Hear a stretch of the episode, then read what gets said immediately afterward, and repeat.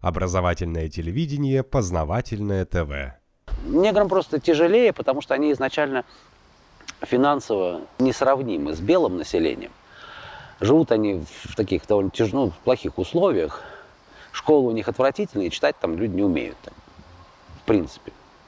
Не, не, не знают, как читать там, в девятом То есть как? классе. Вот можно вырасти взрослым и... И не знать, как читать. Много белого населения не знает читать, не может читать.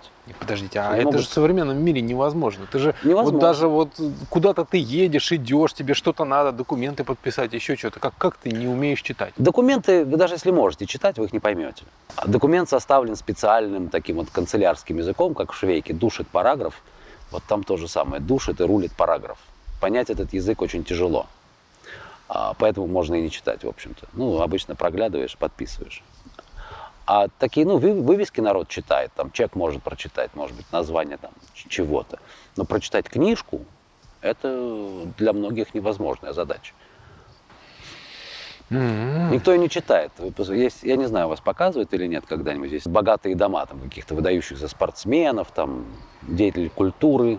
там, Вы знаете, я телевизор-то не смотрю наш, но, но что-то, что-то иногда показывают. Вот, вот в, в Америке были такие шоу, когда показывают какие-то там шикарные дома. Вот там м, 18 комнат, вот здесь у меня бильярдная, вот здесь у меня там кинозал, вот здесь у меня плавательный бассейн. В доме ни одной книжки нету. Нету полки для книжек, просто их нет.